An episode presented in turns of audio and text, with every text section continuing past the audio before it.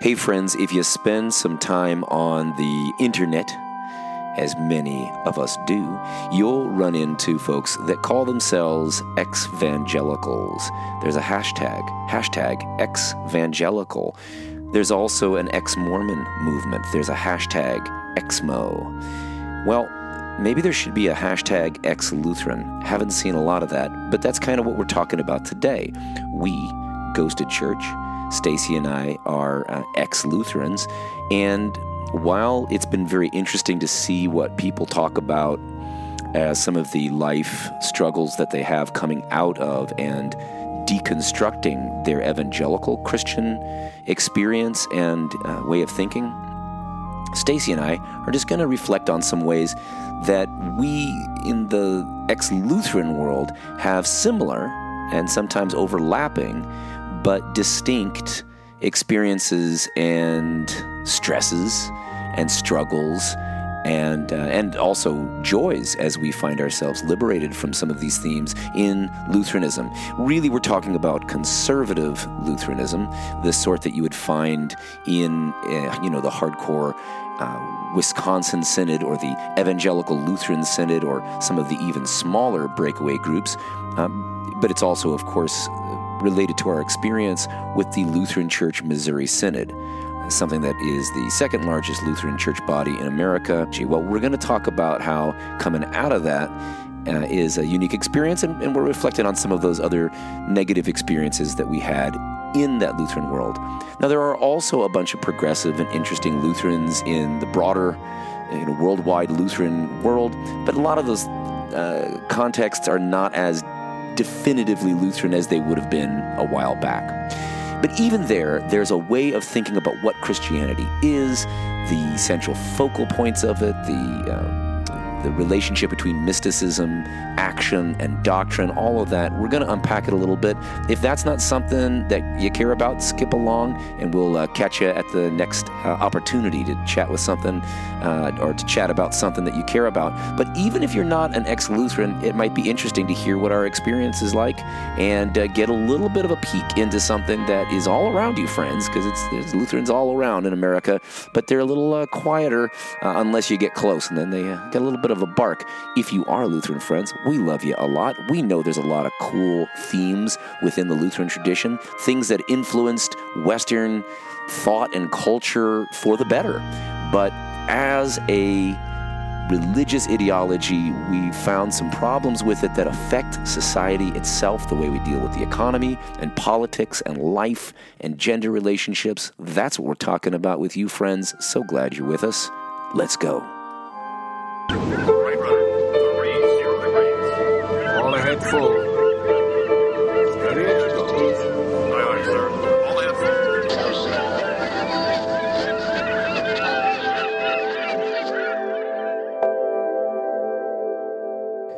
Stacy, it's been a while since we've even been in that world, the Yeah. Lutheran world, Yeah. but it still is with us, wouldn't you say? Oh yeah. I mean, well, Christianity. Yeah. Then you know, then you kind of go through the other experience, and like most recently being involved in that, uh, you know, conservative Lutheran setting, um, very much so. Uh, uh, I would say that one of the one of the hugest pieces that I feel like um, I still am trying to overcome uh, is the fact that as a woman, I did not think I was not ever considered equal.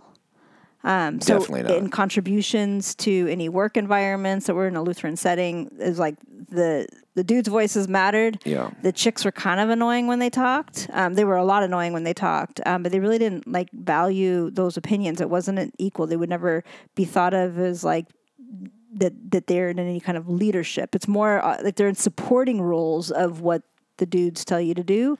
Right. But when it came to ideas or even cautions or anything like that, um, the f- the female voice was definitely secondary and didn't really. It just it barely mattered. And that affects the way, It affects the way that I. So I realized that like my view of myself is less, and my and my voice not being um, as important, you know, and trying to learn to find my voice because Right. I believe that like definitely when I was younger, I'm a strong person. I I I would have voice a voice and an opinion about things, but it kind of got like beat out of me, if you Yeah. will.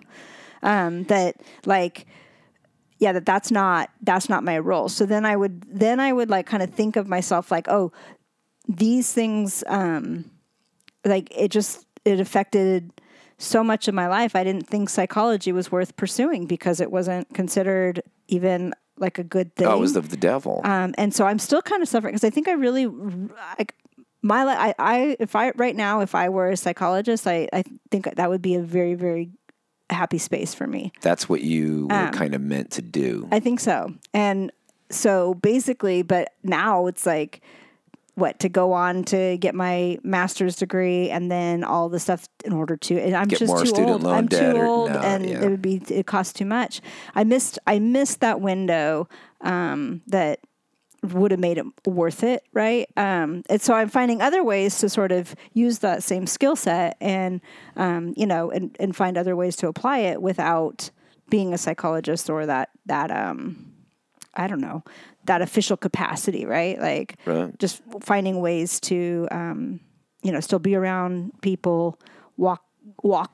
I mean, that's being a death doula, right? Walking them through a major, I don't know, a major lifetime. There, there is some of that in evangelicalism. Certainly, you've got sexism. You've got this idea that women should be submissive. That's that's been with us. I think the thing that's unique about the Lutheran scene, even unique when you compare it to other traditions like the Roman Catholics, who do not have women priests, there are still women that are Catholic scholars, mm-hmm. and there was this sense that women talking was bad magic in conservative Lutheranism. Yeah, they they shouldn't be teaching men at all. And you weren't supposed to really have your own opinion. So even when within evangelicalism there were women, even if you couldn't be a senior pastor, that would be teachers that we knew, you know, like you were supposed to have a take on biblical texts. You were you were valued in terms of the conversation you would have at a small group Bible study. well, and then women that went on and got more training um, in that field or whatever, like they were still respected for some of the knowledge that they had. And Right. uh, Now, not always. I mean, of course, Not there's all always. those like you know the course whether not. Beth Moore, whatever, the Southern Baptists. No, yeah. But but I just I think it's important for people to realize if you are an ex-Lutheran, it it is a very strange thing that in that world, if you're a woman, you're really not even that interesting as a CPA. And you know, eh, more recently, I just thought it was really interesting. The last university where I was, you know, I don't know the ins and outs, and so it just appears to me. I can't make this claim, uh, but I think it would be pretty easy to to back myself up uh, as uh, having some justification for thinking this. It seemed that there was n- there was no way that a woman was ever going to be considered for the presidency of Concordia. right. And then we left. Scuttled my career. We're, you know, having to scrape by, you know, and, and hustle to, to keep the finances flowing. Worth it, but hard. And then I think about, you know, how how many of these opportunities there are around the country. You've got these Lutheran colleges, but when one of the Concordias wanted to have a diverse hire, at least they said so in their advertising for a position uh, as for presidency. The president of the Synod, Matthew Harrison, who is had never been a fan of me, even when I was, you know, receiving an award for uh, the church history within American Lutheranism. Uh, wouldn't talk to me, you know. Just, I don't know. He just he, he was not definitely not a fan of mine. Um, it really, I think the first time he ever learned about who I was is when we interviewed. Uh, the, it was the Gina Eilers special where a former LCMS pastor um, had uh, come out as trans, and we were very supportive on a podcast. Uh, prior to ours, it was the Virtue in the Wasteland podcast. I'll link to it on the show notes at protectyournoggin.org. We have all the podcasts, uh, all the episodes. There's show notes for them. Check that out, and I'll link to that and other things we might mention. But we, um, you know, we got a call. Like my president, my college president got a call, you know, or email or whatever from this guy Matthew Harrison. You mm, know, obviously mm-hmm. furious because this is even looking back. I, I think that was several years ago, and now things have, you know, since uh, since the Trump movements and all that, we've seen people getting emboldened. Mm. Right. So before you're you're saying I'm going to shut this guy down, but we know that the dominant culture is moving in the direction where people are going to want to side with Jeff's take on this. Mm-hmm. But anyway, so he, the same guy, Matthew Harrison, is the same guy who intervened with a, with a fellow who was a pastor on the East Coast that was um, praying with other people related to the Sandy Hook. shooting. Yeah. And Well, our, so he got in trouble because he prayed with the community non-Lutherans. that were non-Lutherans. yeah, he as was well. he was serving people as a human being, but also as a follower of Jesus, as a pastor. And he did so in a way that wasn't very Lutheran. So, like, this is not something that evangelicals deal with, where there's a young man who's probably, you know, I don't know, but you know, the young pastor probably believes the earth is is young or something. You know, probably is a some kind of biblical inerrantist, or at least has to pretend to be. He's not some kind of liberal, but he knows that he's supposed to take care of these families that are grieving, and you know he gets in trouble. And, Yeah, and then there was so an why- apology. f- you know, I, I'm not going to rehash all the details of right, it. but it, and it seems like what that is it that Lutherans think that um, almost like that they're gonna start invoking a false god or something. Oh, absolutely. Is that what they're that praying to the false god? There, there. So what happened was there was some uh, online blog. This was not the president at all. This was after this whole thing had come out in the news. Somebody like every once in a while, Christianity Today will will talk about it. We'll say this is what's going on here. This Mm-hmm. is interesting to the rest of the Christian world. And so after this came out, I remember one of our kids saw in the comment section on a, the story was a conservative Lutheran pastor saying that what the shooter did at Sandy Hook was wrong. It was bad, but the kids went, you know, straight to heaven. But uh, well, the pastor, or or maybe, but the pa- what the pastor did by praying with other non-Lutherans was leading people to hell because of taking them down this false idea that Episcopalians that have women pastors are part of the same religion, right? Like there's this idea in Lutheranism, and I guess is what I'm saying. I was sold this idea that Lutheranism is you are loved by God unconditionally. You don't even get loved by God because you convert. You're just loved. That's the default, and then only you if can. you're Lutheran, I guess. Well, yeah, but like the idea is everybody's loved, and I mean, you know, there's like people there within the theology. You you know, you, you can be saved and not be Lutheran, but there's these other ideas. There's always the uh, ideas. I would even ask people if if if I'm a perfect Lutheran, but I believe in in evolution, mm-hmm. can I be saved? And a mm-hmm. lot of times they will, well, no.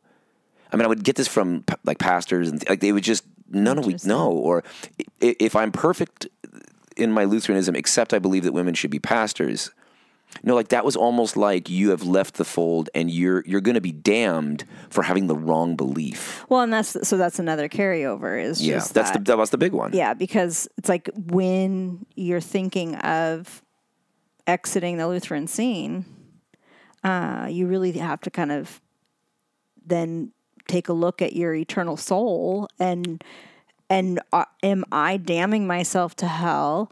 Um, will God like you know cast me out into the depths of hell Forgetting the multiple choice questions You know? wrong because this is the idea. So the you know so the first thing I think yeah to put it into you know very concrete terms here, uh, well maybe not concrete terms but like you know um, maybe clearer. the the first thing is I noticed that there was all this anxiety about um, getting it wrong when you're doing the basic spiritual things. Yeah. So having a time when people are praying together, and I remember a lot of the time people would say this. I mean, I would see people having a great deal of stress if they were a psychology professor or you know a business professor, and they were with a group of other Lutheran professors, and they gave a Bible like a Bible or not a Bible study. That would be totally wrong. Um, like I couldn't even really speak in chapel because I wasn't ordained. Like I did on like weird chapels, you know, but like if you're a woman, you're not, you know, you're not supposed to really be doing this necessarily, praying yeah. with everybody. But we would have this situation where before every meeting, there's a little prayer. It could be mm-hmm. an otherwise a very secular feeling me- meeting, but it's going to start out with this prayer, and there's going to be a devotion. And so sometimes some woman's going to get the devotion, and then is going to have to wait for all of the spanking, emotional spanking Yeah. that's going to come because she didn't say it right at the end in the name of the triune God in her prayer. Maybe she said, you know, in your name or like, whatever, Well, and uh, and or got the doctrine wrong. yes, and getting the doctrine wrong is huge. Like the whole thing would get picked apart. Right. And I've seen people in tears about Yeah, and you pretty much get humiliated. And the reason that that that first thing is that just the ex- anxiety. The second thing is there's something I think very un- unhealthy about the hyper cognitive nature of American conservative Lutheranism. It's so afraid to be too emotive like the evangelicals that it goes in this you know extreme direction where Which all is- we're really supposed to do is we go through the church service and they're going to tell us that we are really really bad but don't worry Christ's blood covers over that. If you believe the right thing about communion, you can have some of it. And this is good magic and good medicine for you. Well, and then it's also sort of like, okay, church isn't supposed to be entertaining. So it, even the fact that it, it's boring is okay because it's all cognitive. It's not about Yeah. your body, your feelings, or you don't need to want to come to church. You don't need no, to want it's to actually be better if you do, it's like if you don't want to be there, you're almost it's almost there was this masochism to it that I never You're would there have to expected. get the word and sacrament and then Get it. You know. Now some people can pretend like they love it, but like everyone's bored. They're all I've seen everyone's bored, They're you know. Everyone's so, so bored. bored. But if We you ha- try to We entertain, should- we then that's that, bad. That, that picture where we were bored. Oh, I can't. I can't. I don't want to do that. No, I mean, but yeah, there, there, somebody snapped a picture of us, and we were miserable, and we said, "Oh, yeah, we can't do this anymore." The family was miserable. We were miserable. Our friends were miserable. Our friends who were still conservative Lutherans, everyone just looked miserable. Yeah. and that's like, ooh, that's good because we must be getting our medicine. yes. you know, it needs to burn if it's stays. And the other thing, I and so like the third thing I noticed was. I never in evangelicalism thought that if I didn't go to church on Sunday that like that was putting my soul in peril. And it was only in the Lutheran world that I found this idea that you should never worry about your salvation like the Wesleyans. You know, like the Wesleyans lose their salvation all the time. But you might want to worry about your salvation if you go to soccer on a Sunday oh, with Well, your yeah, family. that, I mean, that's what the pastor, when our youngest was getting confirmed, Right. that's what the pastor actually, the message to the children was, yeah, even if your if your parents find it acceptable for you not to be to church on Sunday, it is now you Mm. are now in charge of yourself and your your spiritual, you know, walk Mm. or whatever. They wouldn't they wouldn't say it that way, but you're you need to get yourself to church, and you might find yourself, uh, you know, slipping away or something and that's not okay and I, I was just thinking you know when these kids go off to you know they're doing stuff with high school they go off to college like i would never feel comfortable coming back. No, yeah, like because it's like i wasn't there for all those years or something. And it's not like it's not like a, a homecoming. It's you know where have you been? And then there's so many times where like if you go to church on easter or christmas the pastor will say well you know you know we're here every week you know? And it's like putting guilt on people or something for you know not coming all the other time. Like it it just is you just start to feel like well if i've missed too much i'm going to be shamed for that. And i don't really want to go you know because i don't want to have to get that shame. And I I think people would do five stanzas of a hymn, like for what? Like like to, sh- to show like sometimes it's seven stanzas yeah we're gonna do them all, and the, the the tunes aren't interesting, and they're just not. I don't even know, but you get this idea that you're always being told like the uh, like the external story, like the the public story is you're being sold this idea that you are perfectly forgiven by the blood of Christ alone. Christ alone. That's one of the the things. But you're really kind of saved ultimately by making sure you go to church, believing the right thing about Jesus being the only thing, right? Like so you got to go to church, you've got to make sure that you have the right way of saying what it means for Jesus to have died for our sins. You have to know exactly what Luther taught basically about the real presence of Christ in, with, and under the bread and wine, which I still think is hilariously also cool. what the, also Al- what although I- luther taught Luther, right? Uh, or I then the confessions. yes, I'm just saying- I I'm- think that's the. I still is- believe that. That, that, Yeah. that I, I still believe that though. That like God is in, with, and under the bread and wine. Also, i agree Bindi is a taste bud of God, Yes. and and God is you know whatever that is, you know. So I'm not against that, but the idea that if you don't believe that, then that communion is going to be poison, spiritual poison for you. It's like so. The idea is the reason the pastors are always scowling at everybody to make sure they understand whether you're the right kind of Christian or not before they give you communion is because they were taught in seminary that they are like kind of sending people slowly. I guess they're they're putting like hell potion in their mm-hmm. mouths mm-hmm. if they let them have it. Mm-hmm. It's like, but that's just so weird. Like that kind of anxiety from the pastor that it's just bizarre. Yeah. But that's standard amongst the conservative ones. And and then of course a lot of the kids that grew up in Lutheranism they uh, they they left.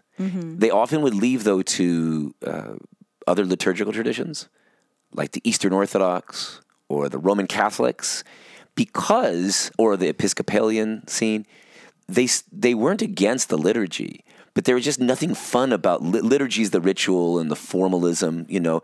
There's something that could be very much like a a ritual uh, kind of drama that is helpful Mm-hmm.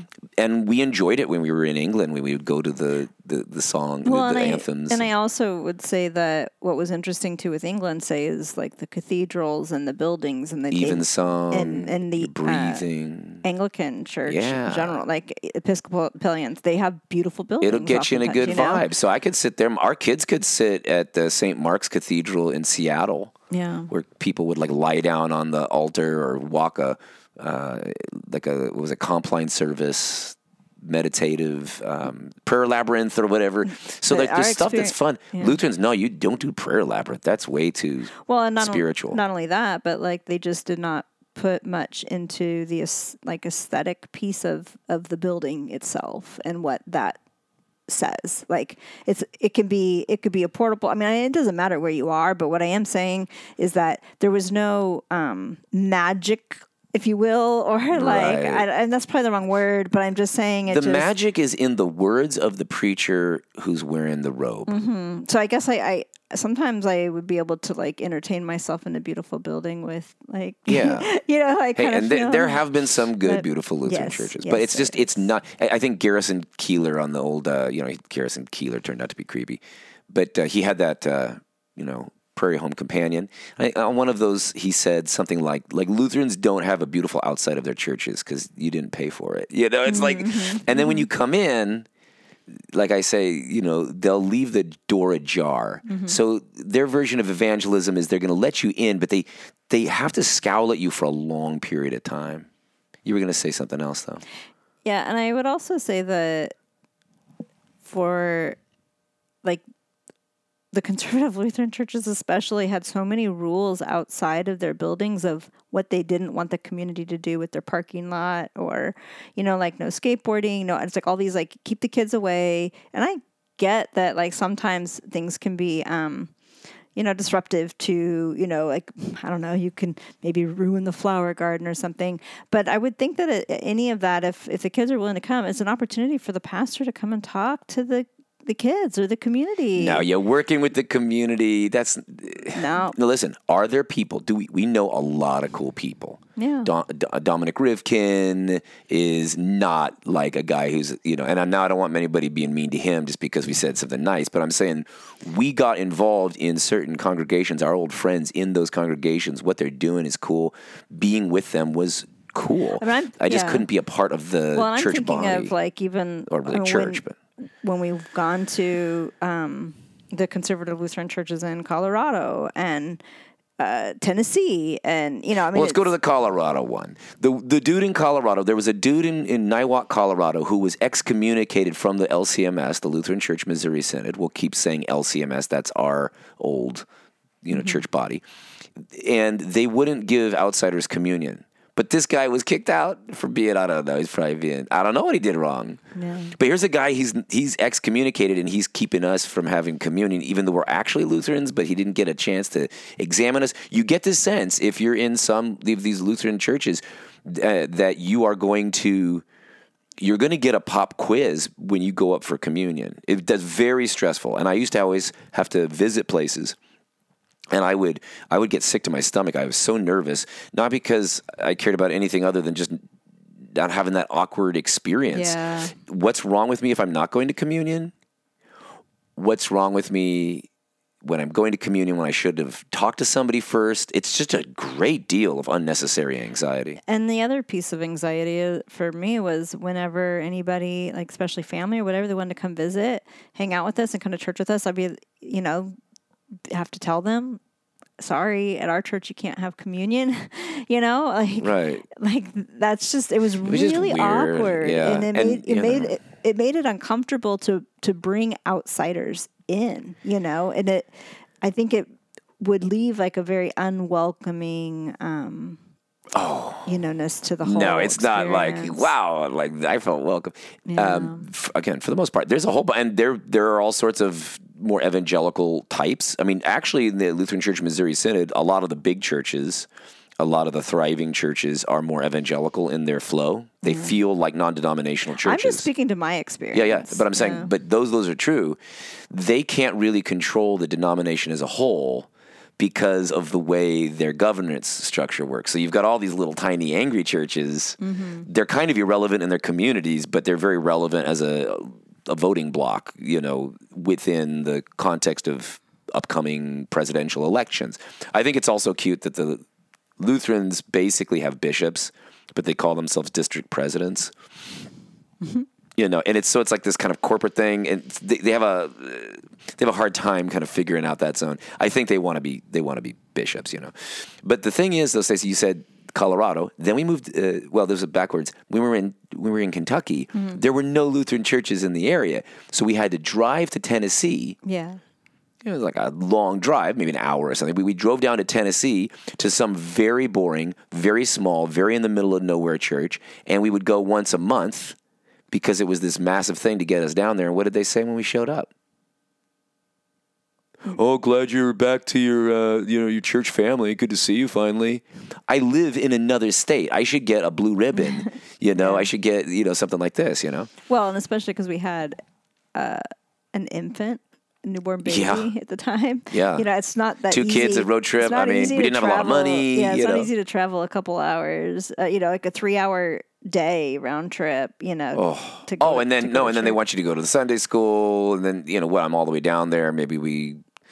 We But I meant we- the three hours of just driving, putting the little kids in the car for three hours straight. and then you it just took my whole you know, day. whatever, yeah, but so but there was no fun there, and then they were just mad at me for getting there. So you're it's kind of like you're gonna get hassled on Christmas and Easter for not coming all the time. yeah. Not welcome home, but like wh- where have you been? And like who needs that kind of family, right? Right. But um, but anyway, so in addition to all that, there's this at a larger level, the theological level. There's this complacency about being stuck and it's almost a you know that's also a virtue not growing not changing your mind Mm-hmm. everything that needed to be figured out was figured out in the 16th century And that's that's the other thing too is I mean if you look at the the life of Luther, I mean there was some troubling things like his racism and then then he Oh, yeah, this the is the he person the this is the Jews. person yes and this is the person that figured out all of this theological stuff and there's no room for growth beyond what Luther figured out. Right. And that, you know, that's actually something I dealt with in 2003 with that uh, article I did, Demon Seaman. I was basically asking, you know, um, why is it that Lutherans don't believe, we- we've talked about this on the show, that the, the sons of God are supernaturals because they have to believe it, but they don't want to believe it. But more importantly, Luther thought it this way, and then everybody after Luther thought it that way. And if you kind of go away from that, there's something wrong with you. There's there's not necessarily uh, uh, an iota really of, of growth that can happen. Right. And that wasn't necessarily true in evangelicalism because we weren't stuck with this idea of the confessions. Now I like this idea, you know, if you're going to go for this, there's a distinction in the Lutheran world between the confessional Lutherans. These are the Lutherans that want to just like stick to the original intent of the Constitution. I mean the Confessions, which is a book that is as fat as the Bible. Yes, the Bible has thinner paper, but you're holding two books to explain this one book, the Bible, and to explain how much you believe that the only authority uh, uh, for faith and practice and life is this book, the Bible. Except the thing that we spent the most time arguing over was the confessions, not the Bible. There were so few opportunities over the years to debate about biblical scholarship, first century interpretate, you know, not first century interpretations, but interpretations of the first century texts. There were people that did that. There are New Testament scholars that would do that. But when you get with pastors or just Lutherans in general, we spent very little time trying to unpack what the Bible said because you would be in danger of perhaps interpreting it in a way that was against Luther. Or the confessions. the confessions, yeah. right? So if the because you know sometimes the confessions would maybe be harder. I think it's easier sometimes to work with Luther. Luther had Mm. so many different things to say. You can either cherry pick it, or you could say, "I'm going to privilege the early Luther, where he's having these insights before he gets co-opted by the state." And uh, mysticism, freedom. There's a lot of great things that Luther brought. That's what was in, Yeah. interesting. You know, it's like he's a he's a he's a, uh, troublemaker in a good sense. You know, and uh, and I think that. Luther, if he were alive today, he could be a turd. Who knows? he, I mean, you never know. People that I think I, I really, I'm really connecting with turn out to be, you know, alt right weirdos sometimes, and it's just, it, it's hard to know. But there's no reason to believe that a guy like Luther would have been as stuck as the Lutherans are because he was able to make a big move in his life. He saw something and he was filled with integrity. He said, I mean, well, in, in this one way, in when he said, "Here I stand," I can't go against my conscience. That was something that was really important to me Yeah. and it is still important to me. You have to follow your conscience. Yes, you do. So I left the Lutheran Church for the sake of following that advice. Yes. Yes. But um, the idea that you're sticking with this book long statement of faith is not something that you find in any other real really context except for the Calvinists. But the Calvinists aren't as stuck as the Lutherans because the Calvinists could go for you know the Heidelberg Confe- Catechism, or maybe they're going to go with the Westminster style, or maybe they're going to go more with a, a kind of a Dutch tradition. There's a lot of options. So, uh, who compiled the confessions? Well, the Lutheran, this is funny because there were two groups. It wasn't always settled. The the winners were the the kind of more uptight crew. Although I don't want to get into the the who's who in the zoo on this one, the the, the difference between the Philippists who were more easygoing and the Gnesio Lutherans who were hardcore. The reason that's weird is because some of the aesthetics have shifted, mm. whereas the Philippists tended to look like they were more traditional in their attire sometimes. Um, they looked more Catholic. And so the funny thing is, a lot of conservative Lutherans now want so desperately to be Roman Catholic. They think the Roman Catholics are cool. They're they're culture warriors, and you know there's a there's just a, a love for that. And they kind of want the Lutheran pastors sometimes want to have what the Catholics have, and that is the indelible character of the priesthood. Once you're ordained as a priest, this is giving you some kind of mana, some kind of spirit power. And um, you don't have that in evangelicalism the same way. No. Now you might have in in Pentecostalism an anointed person, but I'm not talking about that. I'm talking about this idea that the pastor has to be highly trained in all this academic cognitive stuff. It's not necessarily the case that he has to be a nice guy or have a bedside manner. So many of the Lutheran pastors did not have a bedside manner. Would you not agree? Oh, definitely not. Because of the cognitive piece, I find that there's so many of the seminarians and the pastors in general that don't necessarily have this excitement towards being a pastor. It's kind of like, well, oh, why are you why are you a pastor? Well, it's you know, it's kind of like they sort of other things didn't work out for them and they're not sure what they want to do. So then, oh, you know what, I'll be a pastor. And like then I guess you're called once a church, you know, invites you to be a pastor, and then that what kind of solidifies you being a pastor. But the in the evangelical world, it'd be more like people that are, for lack of a better word, they're really like excited, like there's like on They're on fire, fire for for Jesus. Jesus. The Holy Spirit is speaking to them, and they want to, you know, be a pastor. They want to, you know, train train either the children or the adults or whatever um, and like i don't know be there for that whole experience where the in the lutheran world that we were around it was all cognitive so it's okay that you didn't really have any excitement towards the calling Yeah, I, I think it was interesting. A cool guy we know from our past in that world, uh, Brenton, said something on public uh, social media that having deconstructed the Lutheran side of things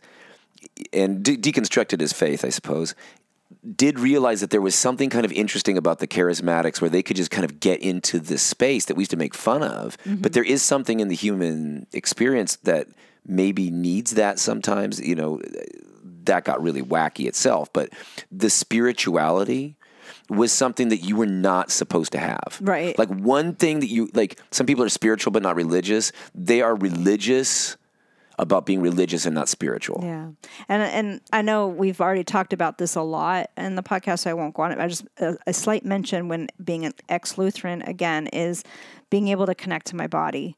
Um, Yes. because it is all cognitive, and so I had to learn. I had to I had to learn that. You know, I had to learn how to even uh, kind of listen to my body. I don't know, like you know what I mean, like just like Yeah. connect. Uh, you know, with it was all that mattered was was the head and the brain, and so it's really really difficult too when, as a woman, especially because you're you know all that mattered was the head stuff, but yet you weren't allowed to contribute to the head world, if that makes sense. Yeah. So the other thing that stood out to me in the conservative Lutheran world was the lack of uh, attention and even funding, but real care towards children and the children's ministry. They were against youth pastors. Or they did not have youth pastors. They had DCEs. They were opposing their status. Mm-hmm. Even Matthew Harrison wouldn't really treat them with like the same status because they weren't pastors. And almost none of the churches that we went to had like youth groups that were like things that we had had in the evangelical world when we were younger. But and it just, I mean, I know that obviously it's. I think it's wise to, you know, if you were going to have the whole church. I mean, it's, it makes sense that you have the whole family together. Yeah. I get that that piece of it, Everybody's in this service. If it was but I a ritual that was healing and not just drudgery. Right. Um, but I still think that I think that the kids didn't really have a place, and that's that's what bothered me. Yeah. You know, They had a place, but they were just forced to be bored for a long time. I mean, just a horrible experience. Like, you're just like stuck in there. but no, but all that Oh. all that mattered were the adult men. So Yeah. the, the women didn't matter. The children No. didn't. Matter. The matter. children, But they, they, had wanted a- catechism. they- the catechism was the key. So they go to that, then they do the little acolyte thing. That's the important thing. Mm-hmm. Yeah. But there's no youth programming. There's no involvement of them. They, they're going to go and memorize questions and answers from Luther's catechism, Mm-hmm. which is totally like not helpful. Like, there's not an interesting. Cat- By the way, on the cate, what I'm saying is Luther's catechism. I'm sure was fine when you're just trying to teach basic principles Mm-hmm. of the faith to the kids in Germany. That's fine, but it's not like the best method for getting people to understand what this thing is, Christianity, even at a basic level. Um, if you want kids to remember what it is that they're supposed to be about. But the, recently there was a kerfluffle because the LCMS put out a a uh, this was in Christianity Today recently. It put out this uh, catechism with the notes, and the notes, a couple of the notes had been a little bit um, rightly admitting the problem of systematic racism or something. I, I don't. I'm so triggered by all that. I don't want to dig into it. I'll dig into it if somebody cares and emails us or something. But the main point is that the big fear was not that they had the wrong Christology, that is the teachings about Jesus, you know, nature, but the problem was that they were too. It was like maybe too woke, just like Chicago, uh, Concordia Chicago. No, Concordia Mequon was too woke right? Uh, by saying that they wanted to have a respect for diversity in their hire. Like that's the biggest problem. That's the biggest heresy that you could commit with all this. And and let me give you. Uh, Going back to 2001, an interesting incident that can kind of give outsiders a sense of what this movement was. A really important and famous incident, but for a lot of people, if you're a youngster, you know, if you're 30, you probably don't have any idea that this went down. But there was a president, uh, I've met him, um, the president of the Synod, this guy, Kieschnick. Um, and Kieschnick, uh, Gerald Kieschnick, was kind of more on the kind of evangelical side. He kind of reminded me of Lutheran's version of the Crystal Cathedral guy, Schuller, if that means anything to old timers like us. But anyway, uh, uh, got into a lot of trouble, and eventually this led to a reaction where we have today, where it's a movement towards the right. It's a hard right turn after Kieschnick because a lot of the the old guard got fired up and pissed off because he supported this guy David Benke. David Benke was the Atlantic District president. The Atlantic District is the Northeast, and it is not very easy to be a fundamentalist Lutheran up there in that world, right? I mean, it's it's a more for good or for ill, a more sophisticated universe when you're in the kind of in New York, you know, or like White Plains. And anyway, uh, after September uh, after September 11th, after the the Twin Towers went down, Benke was part of the interfaith uh, uh, ceremony and prayer service at Yankee Stadium uh, for the victims of 9 11. And a lot of people started to, to campaign to just oust this guy, David Benke.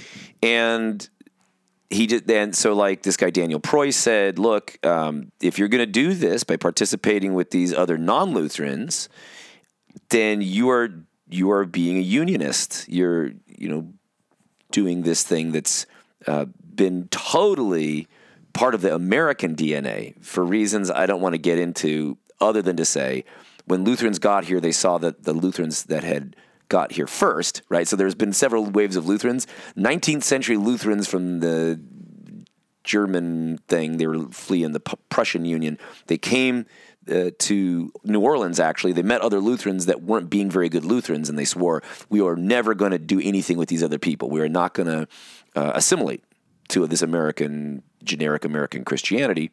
So that's like kind of a main theme within the thing. Um, but they also are against syncretism, that is the blending of two religions. So if you have a Muslim and a Jew and somebody from the Baha'i faith or something, and they're all there together, to just be a part of that, to pray with them, is a terrible offense.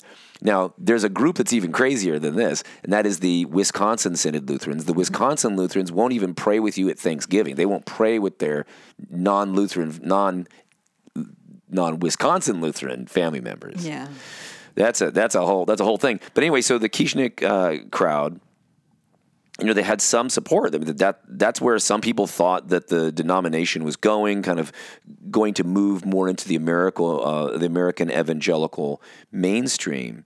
But ultimately, this really set the the church body uh, against itself, but also I think the the conservatives kind of won in terms of the power the power side of things.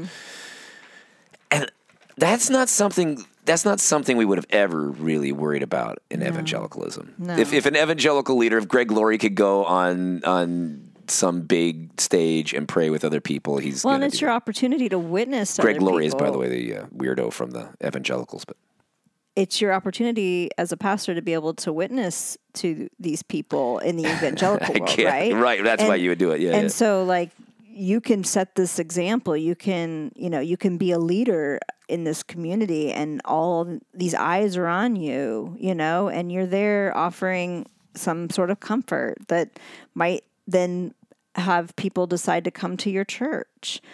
You know, I don't. It, it, yeah, There's this idea too. Then uh, the the thing we've talked about on the show, but is important to restate, is that not only is it not very good at working towards social justice, that phrase is upsetting. yes. They don't want you to be doing any good community work very often because it makes you suspect. It makes it seem like you must not really believe that we're forgiven by the blood of Christ. Why are you trying to do good works?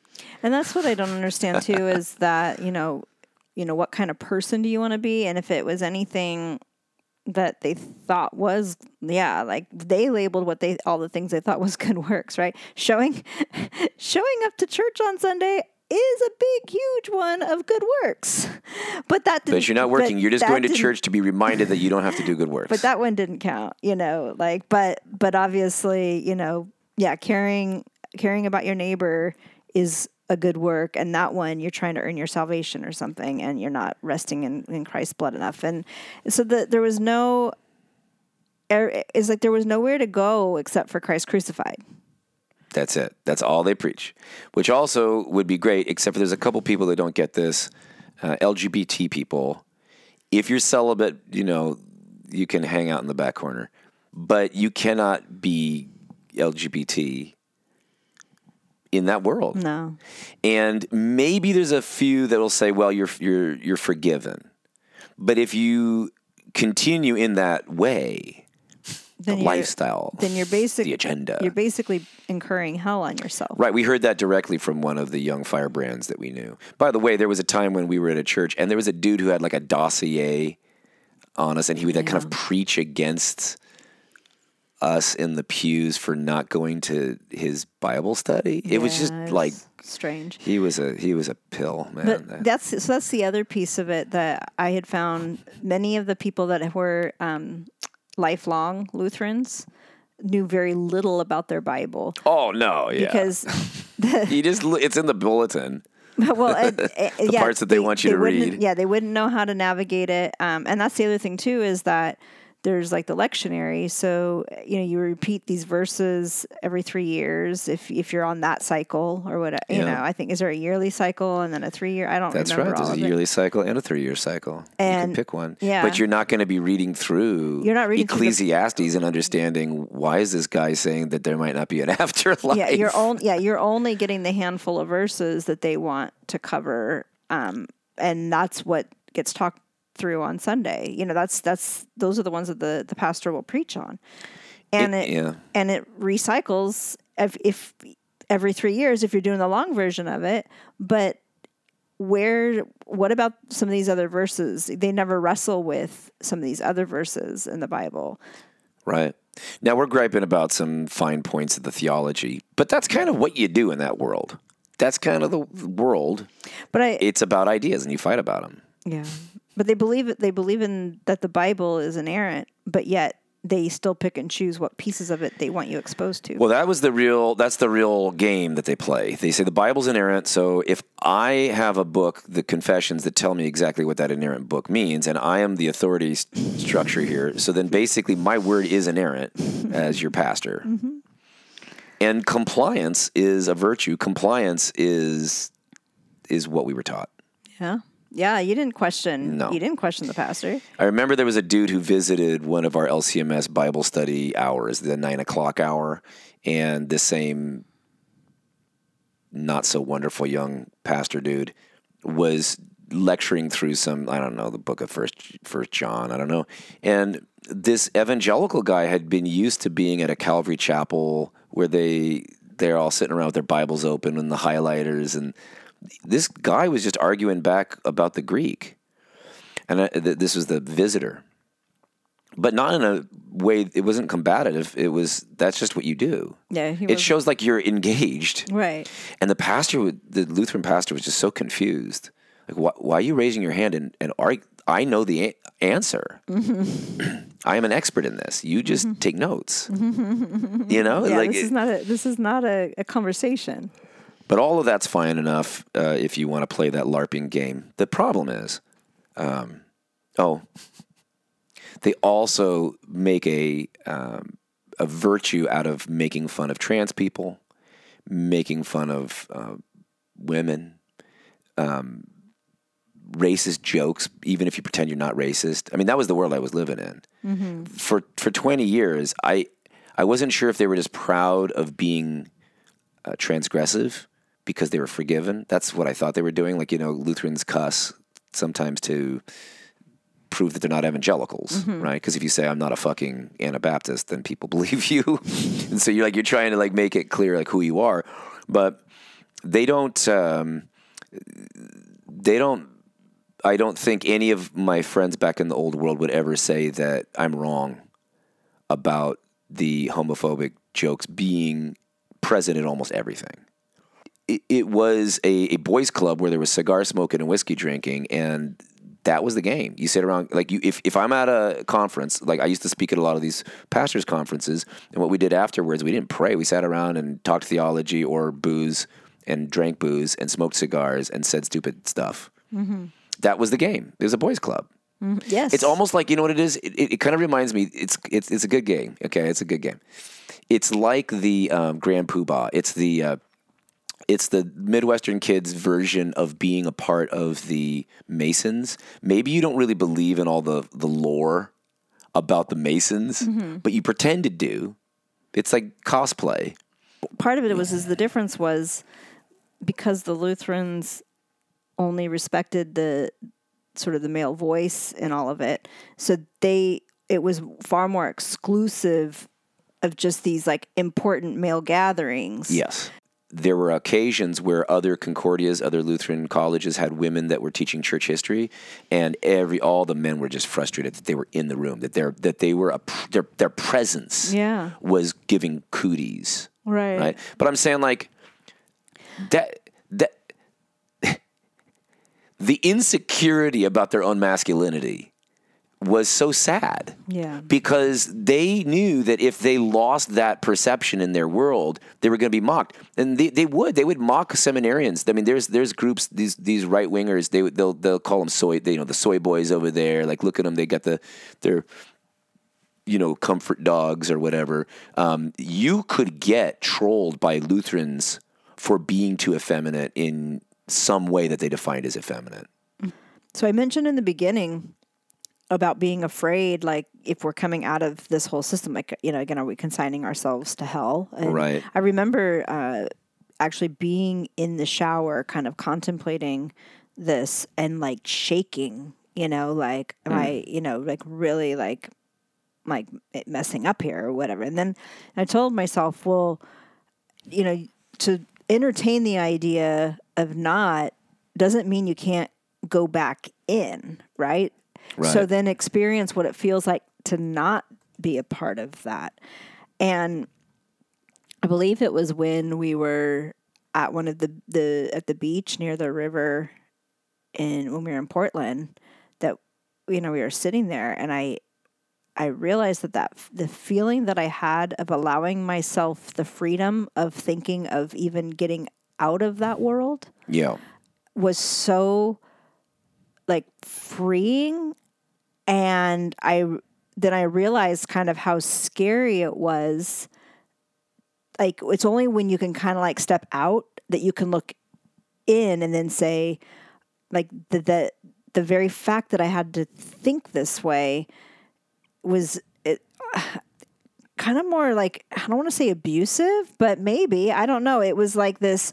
There's this feeling of just how could I have been so like controlled or like Yeah. clueless about this other existence and then it, and and then you realize like then the real scary part was when we knew that we had to go back into it for a little bit that it was like painful to think of having to feel that way again and like Yeah. be in that world again Yeah. and it was like that's just couldn't be around it. that's where it was really hard uh, to like where you realize i guess maybe how much at least it was unhealthy for us Right. And so I think, you know, I think what we're saying, anybody who's grown up in the world that we're talking about, it's going to be hard to argue that we're not at least responding to things that are really there. We mm-hmm. might misinterpret them according to what other people think, but what we're talking about is is kind of the, the scene. At least the scene that we knew. But we're not doing it to try to air dirty laundry. We're doing it to kind of heal and help other people if you're in that kind of situation unpack say is this what we were talking about because sometimes you just you don't hear anybody else say that's weird Yeah. that's not yeah. that doesn't make sense you're not supposed to say stuff like that so we're not here to cause anybody any trouble we're just helping ourselves and others think about well what what is that? And the fact that you are an adult woman knows darn well that this is silly, but you're in the shower and you're scared of, of something that they threatened you with, eternal, you know? Yeah. Uh, is, now, so these are all things for our personal side, right? But I promised at the beginning that we were going to talk about the ways in which that this has an effect on society in general. we touched on it a little bit with respect to racism. You know, the one thing that I really miss is our friends that are doing stuff with the Lutherans for Racial Justice. I don't want to get too involved with them because because we're such heretics. We don't want to taint anything Yeah. that they're doing, but we wish them well make it even because they're doing hard work. They're just constantly trying to press against very overt racism within the LCMS. Yeah. Like this is a big problem. There are there are really bad actors, bad players, bad racist, fascist sentiments within that world. The newspaper, the Christian News that came at me and said that it's impossible to protect the kids and to be faithful to science and to believe in the Orthodox faith again, they helped me to leave because I think they're right about that. Mm-hmm. If that's what the mm-hmm. Orthodox faith is, I got to go. Mm-hmm. But the those guys haven't done this in a while. The the Christian News is a publication since the death of Herman Otten, who was the founding guy. Um, they haven't done this as much. They spend a lot of their time still on the anti-trans stuff and anti-woke stuff, but they used to be always running stuff that was either you know Holocaust denial straight up or Holocaust denial adjacent. Um, y- y- you know, th- there's that, and there's groups that are far more dangerous. They're dangerous. Yeah. That's what I think. So everything we're talking about now is like boo hoo, our little feelings are hurt, you know, or this this screwed us up. No, look, there is a very, very ethnic white Saxon flow to this scene. As I've said on the show before, there was a famous professor that said something racist directly in front of a student at the seminary about him because he was Latin American. Said some straight up racist, and I said, you know, they say that you guys are are like Nazis, but you're you're you're doing it right. Like Right. You, you, I had no idea that you'd be this straightforward.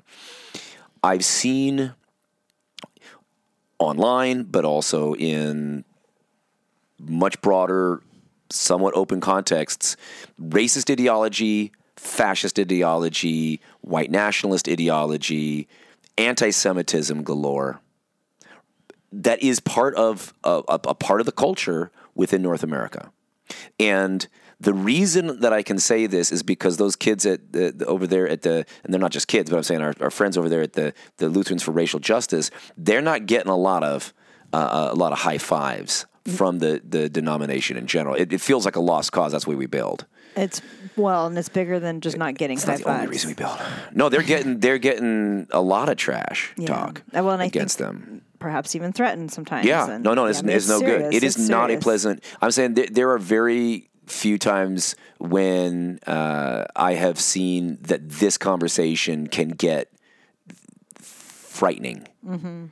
and the the fact is the stuff that I would hear even from kind of middle of the road types because they didn't realize the world around them they didn't travel in those worlds, they didn't realize how racist they sounded and were.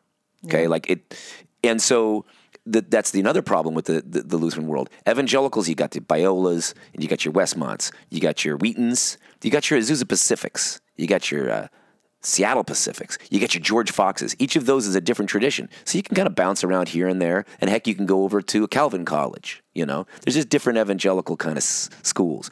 The Concordias, they only are really just this insulated thing people will go from K through 12, then they'll go to the Concordia schools, then they'll go to a Concordia seminary. They don't know what the world's like. Mm-hmm. That's culty. Yeah. Yeah. Oh, definitely. So the fact is, we go into this podcast, Stacy, thinking, well, let's help people get out of cults, and we're looking at all the characteristics. And although there's some differences, it's it's basically got its own theology that's closer to some older thing, but it feels a lot like what people describe as being Jehovah's Witnesses, or well, and even and it's more sectarian than than because Mormons. we were adult converts, we were also treated differently. Oh yeah, never. We we were always outsiders for twenty I- years. And I believe that that was also maybe, you know, maybe part of what made it easier for us because we knew of, of a time and, and other worlds, Right. and and so Surprised it, yeah. And we left, and we, the reason we got into it is because we were escaping from all the stupid things that we found in the evangelical world. So we thought, oh, these guys are cool. They can Yeah. have a beer. They're more down to earth, and they're like more about grace and paradox. And the other thing, too, is- vocation. is we didn't since we didn't grow up in the traditions like our families weren't totally you know um, yeah. involved. Well, or we didn't know the culture. We were in Southern California. Yeah. Mm-hmm. Once we got into the middle of the country and felt what it felt like to be elsewhere, we realized, oopsie daisy, we found ourselves in a Mm-hmm. kind of a sect. Yeah, It's a sect. It's an odd sect. And we love so many people in it, and there's so many things about it that were better and more rewarding than other types of Christianity. I get it. But these are some unique things. Now, let me end then with some historical reasons why it's very hard for the Lutheran Church Missouri Synod not to have a problem with racism and a problem of going against justice there is part of the DNA that includes this. Okay, now we love our old friend uh, uh, Uwe Siemon-Netto, who wrote that book on uh, the on Luther and kind of exonerating Luther, um, or at least Lutheranism, uh, with respect to the Nazis. And he's got some great arguments there. Go, you know, we'll link to that. But ultimately, ultimately, there's a lot of protesting. There's a lot of twisting around that we would have to do to try to to say no, Luther wasn't anti-Semitic. You know, and he wasn't really anti-Semitic in the way we think of it today. It wasn't primarily about race. He just really didn't like Jews' uh, ideas, and he saw it through the lens of Catholicism, right? So, like Torah or law, like if you're seeing that, it, the Jews just seem to be more like more legalistic than the Catholics or more works righteousness based than the Catholics, but they're not thinking of it in the same way of heaven and hell. Right. So when you when you read Jewish rabbinic conversations and you think they're it's kind of we do this all, all all all the time ourselves. If you come at it from the perspective of a lot of these conservative Lutherans, when I say you can't be saved without care for the poor, I don't mean you're going to hell if you don't care for the poor. I'm just saying you are still caught up in doom. right. Whatever, yeah, whatever you th- think is the point of it, somehow you've lost. Yeah, yeah, like right. I mean, so I so I can finally read James. Like so, when we were in Lutherans, we did not. Though Luther said, you know, James is an epistle of straw. We did not read re- reread James until after we left the Lutheran Church, and we read it. We said, "Oh my gosh, this is an important book," Mm-hmm. because we weren't reading it as a question of whether I was going to heaven or hell. It was saying faith without works is useless. Yeah. is dead. Like, what's your point? I don't care. And that's exactly what I think is the biggest sickness within the LCMS by and large. You know, is there something that like snap and you change like a light switch and almost like you think differently? It's No. because it's not about doing a good work and it's not about like trying to be a good person. It's you like get transformed.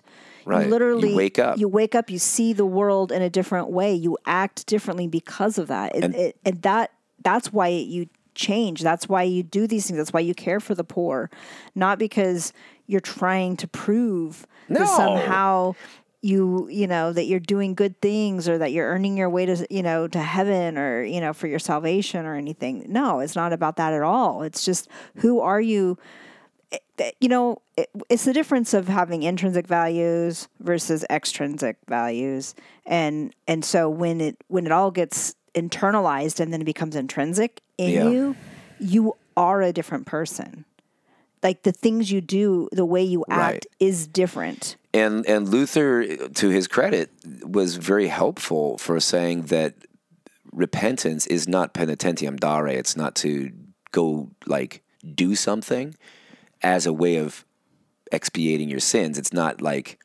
going to the sacrament of penance and confessing to a priest.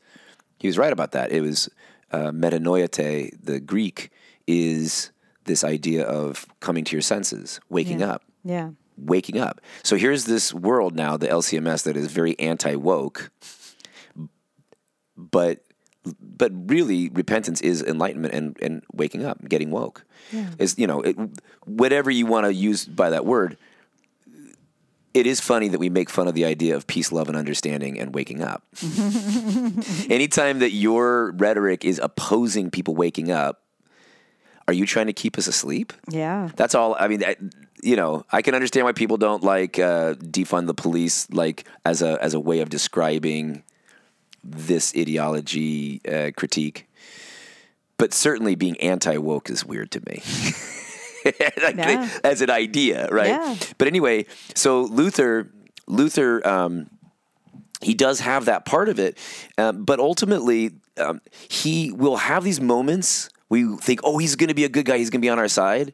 But then he says something like this from his um, from his uh, work. It's called the uh, the work is called "Against the Monstrous Thieving Hordes of Peasants." Okay, he's working for the man. He ends up working for the man. Yeah. And here's what he says: the peasants. I mean, earlier on, he said, "Hey, we should like not press the peasants too hard. We should maybe be a little nice to them." But then, when things get out of hand, what happened was they they read Luther's works, they heard what he was saying about freedom in Christ, mm-hmm. Christian on Christian liberty, and and they said, "Yes, freedom. We want to be free. We want full." spectrum emancipation. And Luther realized now he was going to get in trouble because the princes of the world and the bankers of the world and the rich people of the world could not have a bunch of people overthrowing the system. Right. And if they were overthrowing the system in the name of this folk hero, Martin Luther, then Luther was going to get killed. Mm. And Luther did not. He he lived. He did not get killed. He he wasn't a martyr. Luther lived his life out. Okay, under the protection of a prince. Now, I understand. We all have our choices to make. Everybody got choices. but Luther's Luther had to make this decision. All right, can he stand up against the Pope? He did. But he did so under the protection of his elector Frederick. And Frederick said, I have jurisdiction. You can't kill this guy. He's my guy. Mm. So there was like a nationalistic Germanic thing that Which I got believe into the confessions, which is yeah, definitely, but it goes. But, but the thing, what's interesting, I've said that the confessions are interesting as documents by themselves. The confessions are great because it's people for the first time saying, "No, this is what we friggin' think." Mm-hmm. you know what I'm saying? Like, I think that's great. The idea of using that, their confession as something that's going to constrain me, that's where I think you're going wacky. But the idea that a bunch of princes could could speak back to the Pope, that's great. Yeah. Right? To keep to the Holy Roman Emperor said, "No, we're not doing this." But Luther, for him to be for, for Luther to be, be protected, he had to protect upper middle class interests. He had to protect the wealthy. He had to protect the exploiters, hmm. and therefore he had to abandon the peasants. So he says, the peasants. This is Luther. The peasants have taken upon themselves the burden of these terrible sins against God and man. By this they have merited death in body and soul. So being a leftist revolutionary for Luther is going to send you to hell and you deserve to be killed. They have sworn to be true and faithful, submissive and obedient to their rulers. Now, deliberately and violently breaking this oath. Luther himself said you can break oaths to the Pope. Mm-hmm. He that was the thing, right? Mm-hmm. So now he's saying you're, you're going to go to hell because you you know had this oath. They are starting a rebellion and are violently robbing and plundering monasteries and castles which are not theirs. But it's like property, property, mm-hmm. property. They have doubly deserved death in body and soul as highwaymen and murderers. They cloak this terrible and horrible sin with the gospel. Thus, they must become the worst blasphemers of God and slanderers of His holy name. But then he goes on to to just say, "Hey, um, the princes can go kill them." so money and power won for Luther.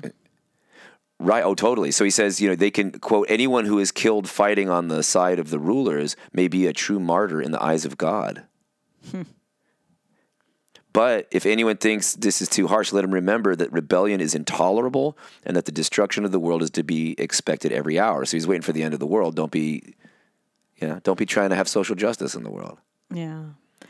Well, and, but and again, that's what uh, the article of the confessions that you meant that you quoted for why you needed to leave and no, you know. For, Oh yeah, yeah. So in the in the confessions, there is this uh, thing where they're basically saying you have to support the state. This is Article 16 of the Augsburg Confession. I think I had talked about it on the show. yeah, you have, but I'm Yeah, but for I- to I'm kind of bring it around, yeah. it came back into that's it got into the confession. So basically, yeah, when we realized that we were spiritual anarchists, And there's a there's a great long tradition. We believe that Jesus was a kind of anarchist. That uh, Tolstoy, of course, more recently was an anarchist. There's these Christian anarchists. Jesus all, was not saying you should get in bed with the rulers. uh, no, the, the rulers killed him. Yes. So if you want to be like Jesus, no, no, no, no. Wait a minute. Good thing Lutherans don't need to be like Jesus. Jesus, Jesus can be like it. Jesus. So Jesus dies for our sins, and then we can continue to exploit. Jesus died for our sins, so we can still be a part of the capitalist system. Jesus died for our sins. We don't have to worry about refugees. Jesus died for our sins. People are starving. Jesus died for. We don't have to do anything. Jesus did it all. What did he do? He spoke out for the poor, and they killed him. Good. That's all we. we that, that's as much as we're going to have to do. So if you try to follow Jesus' example, that's a bad thing in Lutheranism. We never asked what would Jesus do. That's silly. Spend a lot more time with Paul. Wouldn't spend a lot of time with actually reading, studying, and internalizing the teachings of Jesus. So check this out. Um, that leads us to the one of the cool guys. Uh, you know, I still, I'm not going to be some fanboy of Dietrich Bonhoeffer anymore. It's I've got other things to read. But there are some things that were interesting about what he said. He he has some very interesting stuff to say in the ethics. And I love that idea that he says every call of Christ leads to death. Mm. You know, when, when Christ, or the way that mm-hmm. it used to be translated is when Christ calls a man, he bids him come and die. Yeah. Yeah. Pick up your cross, right? He died opposing Hitler. A plus, mm-hmm. pal. Now he did have a pen pal, maybe a fiance. I forget, fifteen years old. That was his youth group kid. I don't like that. Hmm. People say, "Well, it was a different time." P- Probably, I hmm. don't know. I mean, you know, I really do hate the fact that, especially in the Lutheran circles, I would hear as any kind of if I brought up certain concerning things, it was oh, it was a different time.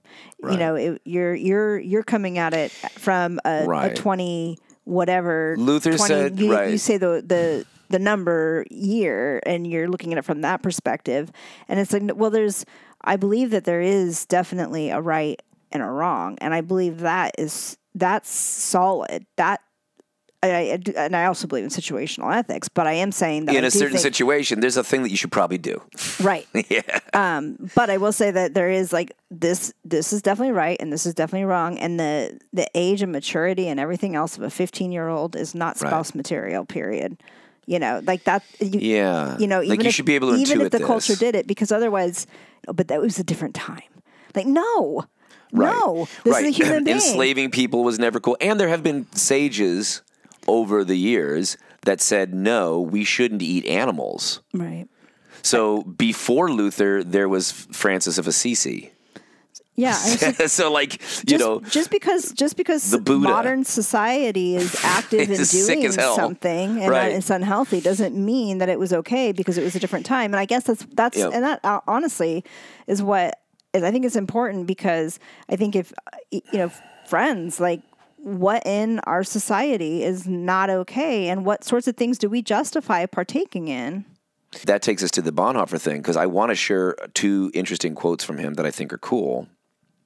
But as I started introducing it, I recognized that there's that other thing that makes me uncomfortable. And I still think I want to share what those things are because I think they're helpful concepts. But it never occurred to us that we could just walk away from the whole thing. Say, well, I'll take this guy as opposed to that guy, right? Because like Bonhoeffer's better than the mm-hmm. German church Nazi guys. Mm-hmm. So that's good, right? Mm-hmm. no, I don't have to choose between the anti-Nazi Lutheran dichotomy? pastor. Right. Thank you. Yes, false bifurcation, informal fallacy. Anyway, but the famous quote is cheap, or the the concept is cheap grace. And when we were growing up, Stacy, how did people talk about Bonhoeffer and cheap grace in the conservative Lutheran world generally? Cheap grace is that because you are forgiven that then you can live as you please And be evil. and be evil because you're already forgiven. And this is why I still I like Bonhoeffer as his, as a thinker because he said it's better to do a bad thing than to be even an evil person. People were saying, "Well, the Bible says you should respect your authorities. Romans thirteen says you can't, you know, go against the government. Luther says you can't rebel." So he's sitting there. Bonhoeffer's thinking, "I want to work to assassinate Hitler. Mm-hmm. Hitler is a madman. We need to put take him out." He's kind of a pacifist. So how can he be a pacifist? How can he be a pastor that doesn't shed blood? How can he be a Lutheran who's following the tradition of Luther who says you shouldn't be a rebel? How can he kill a ruler? You're not supposed to. It's because this guy's a madman. Hmm, this guy's a mm-hmm. Nazi. Mm-hmm, mm-hmm. Nazis, friends, are are fair game even for pacifist pastors. You know why? Because Nazis are are committed to everything that is evil in the world. But the point is, he thought, no, you need to act. But there's all these Christians, so called, that say, oh, because of Jesus, I actually can't do something that's helpful. Yeah. I'm going to not do the right thing so that I can be pure. And I think, I guess situational ethics. I think that's actually the wrong call What? Eh, to In, to not do that that act. Yes, right, right, right. I don't know if Bonhoeffer would have called it that, but I think that's exactly the same kind of thinking. It's a virtue. I think Bonhoeffer was definitely a, a virtue ethicist to say, don't ask what the rules are here. What should a good person do? What is the right thing? Right, a person of integrity. What are you supposed to do right now? Right. Instead of looking up the book, Right. "Oh, what does the confession say about opposing your? Shut up! This is Palpatine. Right. right. lightsaber him, right? So cheap grace, he says, means grace. You're exactly right about what this is because it's it's he says cheap grace means grace sold on the market like cheap jack's wares. These are the quotes that we would have and we'd say, I don't even know what that means. And we always thought in conservative Lutheranism that what he meant, or at least what we were told was, he meant that Bonhoeffer wants to take away your assurance of salvation. He he wants you to say, "Oh, I have to earn my salvation through being a good person." No, that's not what he's saying. He says the sacraments, the forgiveness of sins, and the consolation of religion are thrown away at cut prices. Grace is represented as the church's inexhaustible treasury, from which she showers blessings with generous hands, without asking questions or fixing limits. Grace without price, grace without cost. The essence of grace, we suppose, is that the account has been paid in advance, and because it has been paid, everything can be had for nothing. Since the cost was infinite, the possibilities of using and spending it are infinite. What would be what would grace be if it were not cheap? And so that's the part that we always heard again, and that sounds to me a little bit like they're taking away unconditional love. Yeah. But what we didn't know when we were reading this or when we were given that quote as young conservative Lutherans is that he's talking about life in the emerging Nazi world. Mm-hmm. it Right. makes sense to us now when we understand the way power and money are playing into this. He says, so he goes on, if you keep going, he says, cheap grace is the preaching of forgiveness without requiring repentance. And we said, oh, well, repentance is becoming a better person. He says, no, you could be forgiven. Are you aware that being an anti Semite is a huge problem here? Right. Right. And if you're not, then no, you can't be forgiven for that. Because you, you ha- there's no. Yeah. You're in it. You're in it. Like, right? No, it's like, no. If forgiveness means uh, I absolve you, let your conscience be free. No, you shouldn't have an untroubled conscience if you're doing something really bad. That's the whole point, right? Ba- That's right. It's like ba- Your conscience hopefully should be bothered. Baptism without church discipline, communion without confession, absolution without personal confession. Cheap grace is grace without discipleship. It's grace without learning what Jesus is talking about. I'm an antinomian. I don't believe in rules. Mm-hmm. I do believe in love. I do believe in virtues. So discipleship for me is saying, what is it to be a student of Jesus? Yeah. And I like that better than being a follower of Jesus. Because I think follower of Jesus sometimes is a way that's, I, I think it's helpful for a lot of people and it could be helpful. And we've said that. We, we're followers of Jesus if that means, hey, I'm, I'm tracking with what he's saying here. But to be a student or a disciple, I think is actually more helpful because what it's saying is, I want to try to live this way with the world, which is, again, not statist. Right. It is pro poor people, you know.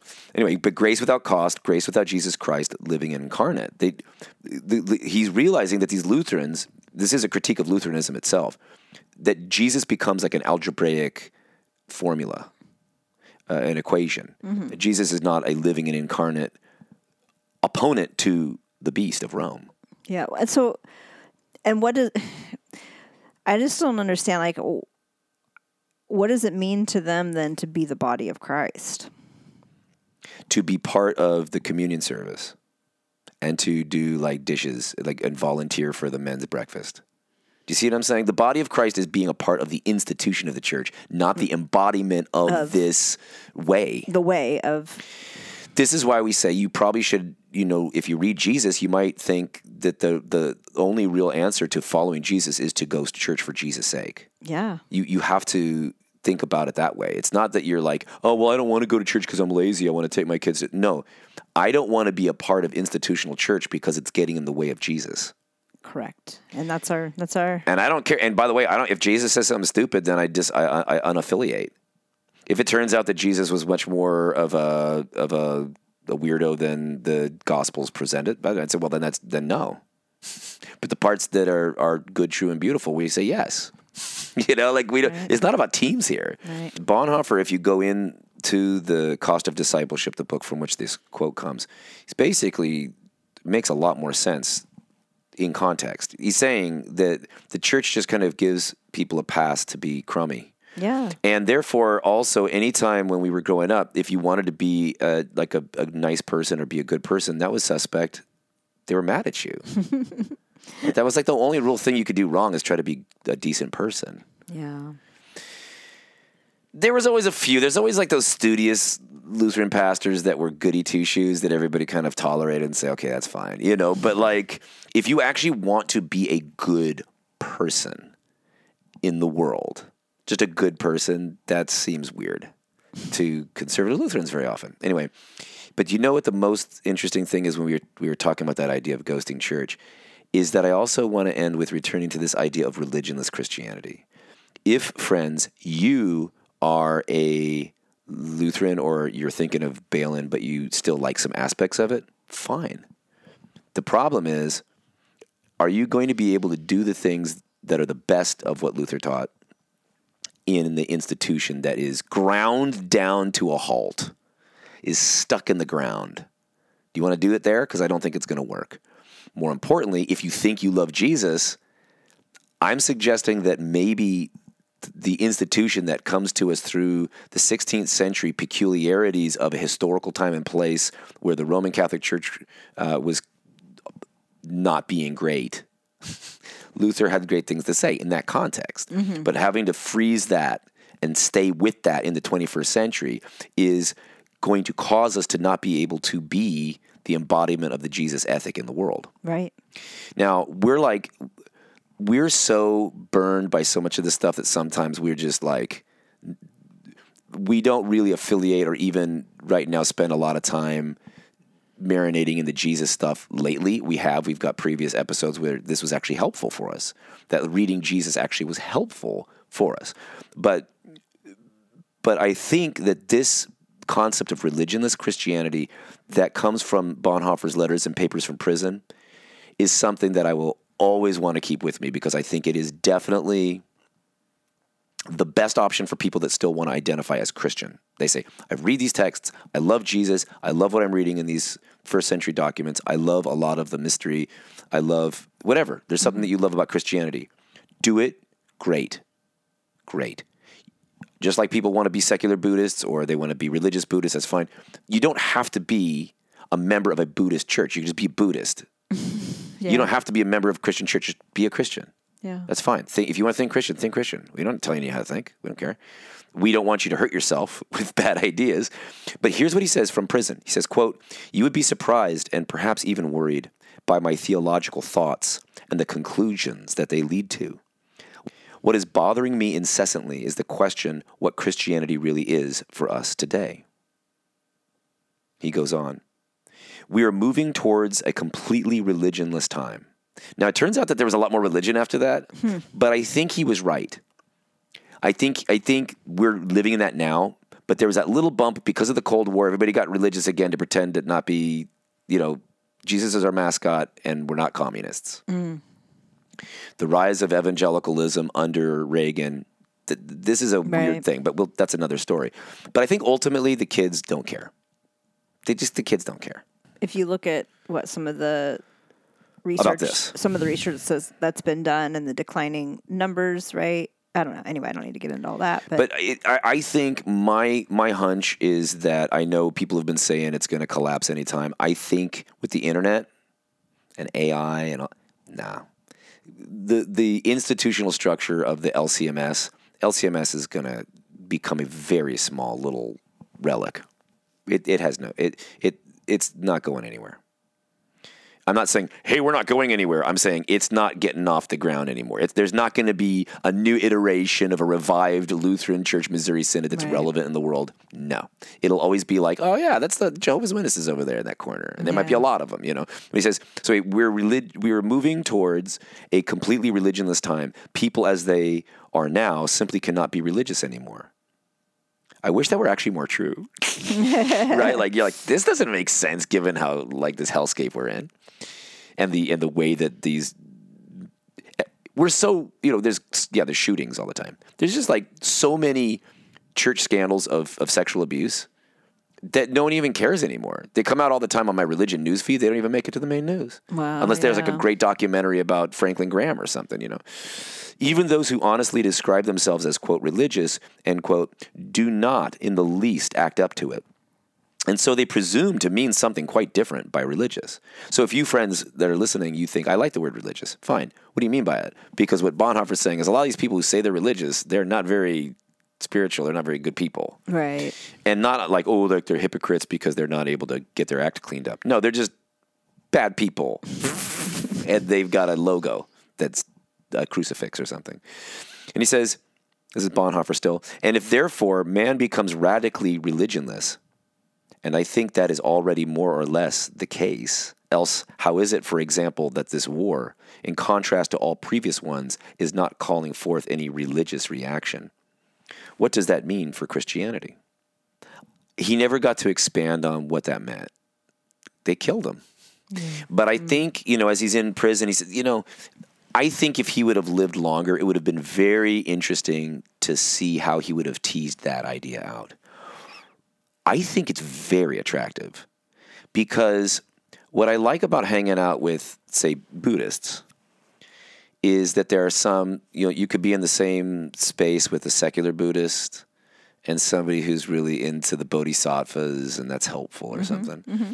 And you now you just you just flow with it, whatever. And you just like, how do you see this? And and maybe you don't want to get too caught up in the bodhisattva conversation. You're hanging out with just the mindfulness people.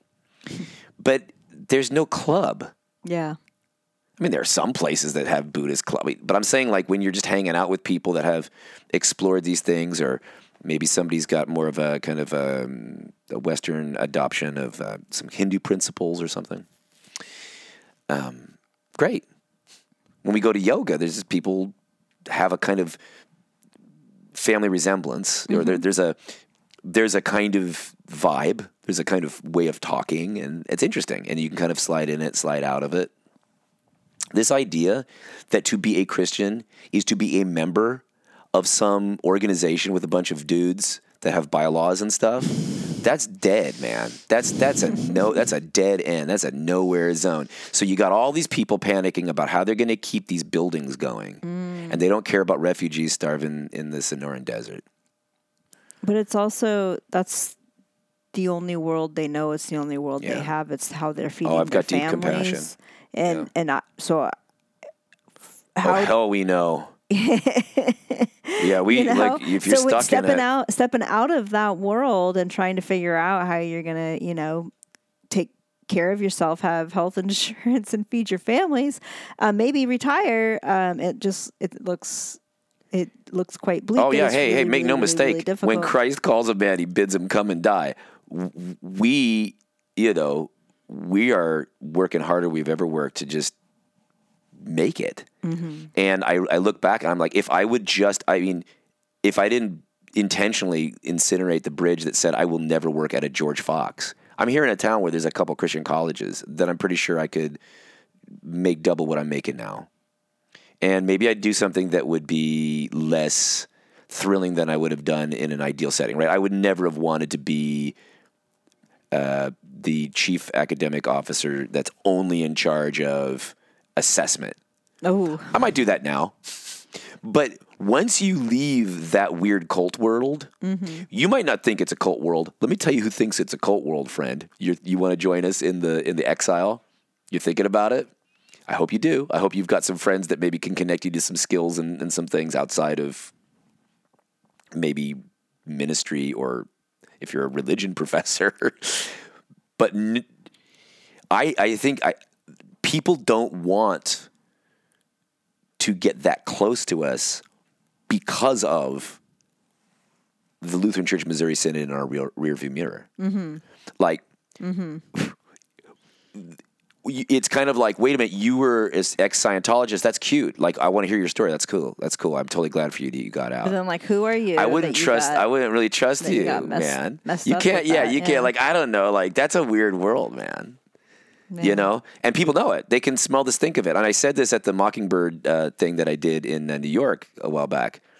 The the problem with the church is not that the kids are too afraid to go to church because they think they're sinful. They know that the church is sinful. Yeah. As a, it is a, it is propping up these bad parts of society Right. as a church, not maybe Christianity, but like whatever this church thing is, and that the stink of the church is like poo on your shoe. It doesn't matter. There's not. You can't explain it away. You're in the car. Get out of the car. You smell like poop. Right Mm-hmm. now, I think that's um, unfair. And for those of our uh, friends who are allies to people that want to get out, please help them. Help us if you want. But you know, like I'm saying, like if you have a friend that wants to get out of being a pastor or a missionary or something, they need to like retool. Help them mm-hmm. because it's not just emotionally, personally lonely. It's what we didn't realize is how insulating it was. Yeah. I had been in non-denominational world. I was making more money when I was 29 than I've ever made really since, and was uh, you know assistant provost and doing all this other stuff at Colorado Christian University. But it was ecumenical. Yeah.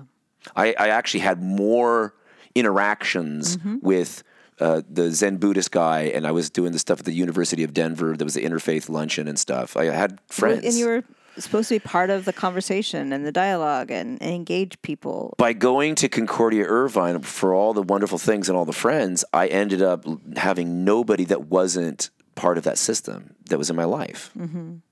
And so I don't have any networks outside that really that I could draw from in the same way that I could have if it was just a, a mishmash, right? Mm-hmm. And everybody there, their pedigree is only within the Lutheran world. Nobody knows who they are. Right? You might be the most important Lutheran theologian in the LCMS. Nobody knows who you are Yeah. you don't want to be known, right? Because really, if you think about, I've I've I've heard this kind of thing in the Lutheran Church Missouri Synod. Maybe this will be my last pot, pot shot. We need to do something about the declining numbers. We need to do evangelism. For too many Lutherans, evangelism is about um, not having birth control. Right. They want to have babies, babies. more babies. Yeah. They, you know, the Mormons did that. That's cool. Mormons are nice, at least. they make nice uh, pastries. Friends, thanks for hanging with us. We're a little bit down today, but we're so glad you're with us. You know, we're, Well, we're- and we- it's you know it's it's it's it's heavy because you know we're also processing this. You know, there's some trauma related to all of this in our own lives and and how we feel, right? And and so we're as you you know as we go through and we think about this and we process it, it's heavy. It's not, you know, it. it it's a thing, right? it's like a so- funeral. We're not sitting here gloating, going, "Ha ha, we're so much better than them." Like we're like, no, oh gosh, that was like kind of like when you get out of a bad, It's- like weird relationship, even though you like the people, maybe you're just like that was not sad- a good pattern. it's sad to think that this is a conversation and uh, it, it'd be better if it didn't have to be or not you know what i mean do you hear what i'm saying well, what do you mean? Just that that, that this existed that this exists that all this stuff that we encountered, Right. It was gross and weird, right and it took a lot of my energy. And it wasn't even fun. At least if I was like hanging out with some whack guru, you know, I can get like kind of tripped out on his feet. You know, like, oh, I tell you, darshan his feet, man. anyway but that's not you know that's not that's not it that's not the whole Yeah, entire we keep story moving. you know we keep Hop moving to another lily pad, froggies. all right well peace upon peace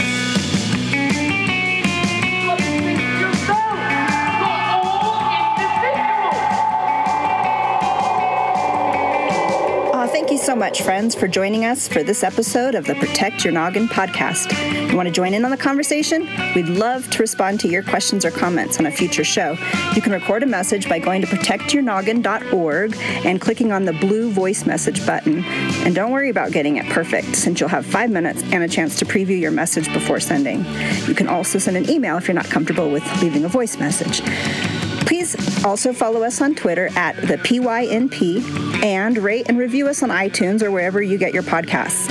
And if you found this show of any help, uh, why not share it with a friend? Until next time, peace upon peace, friends.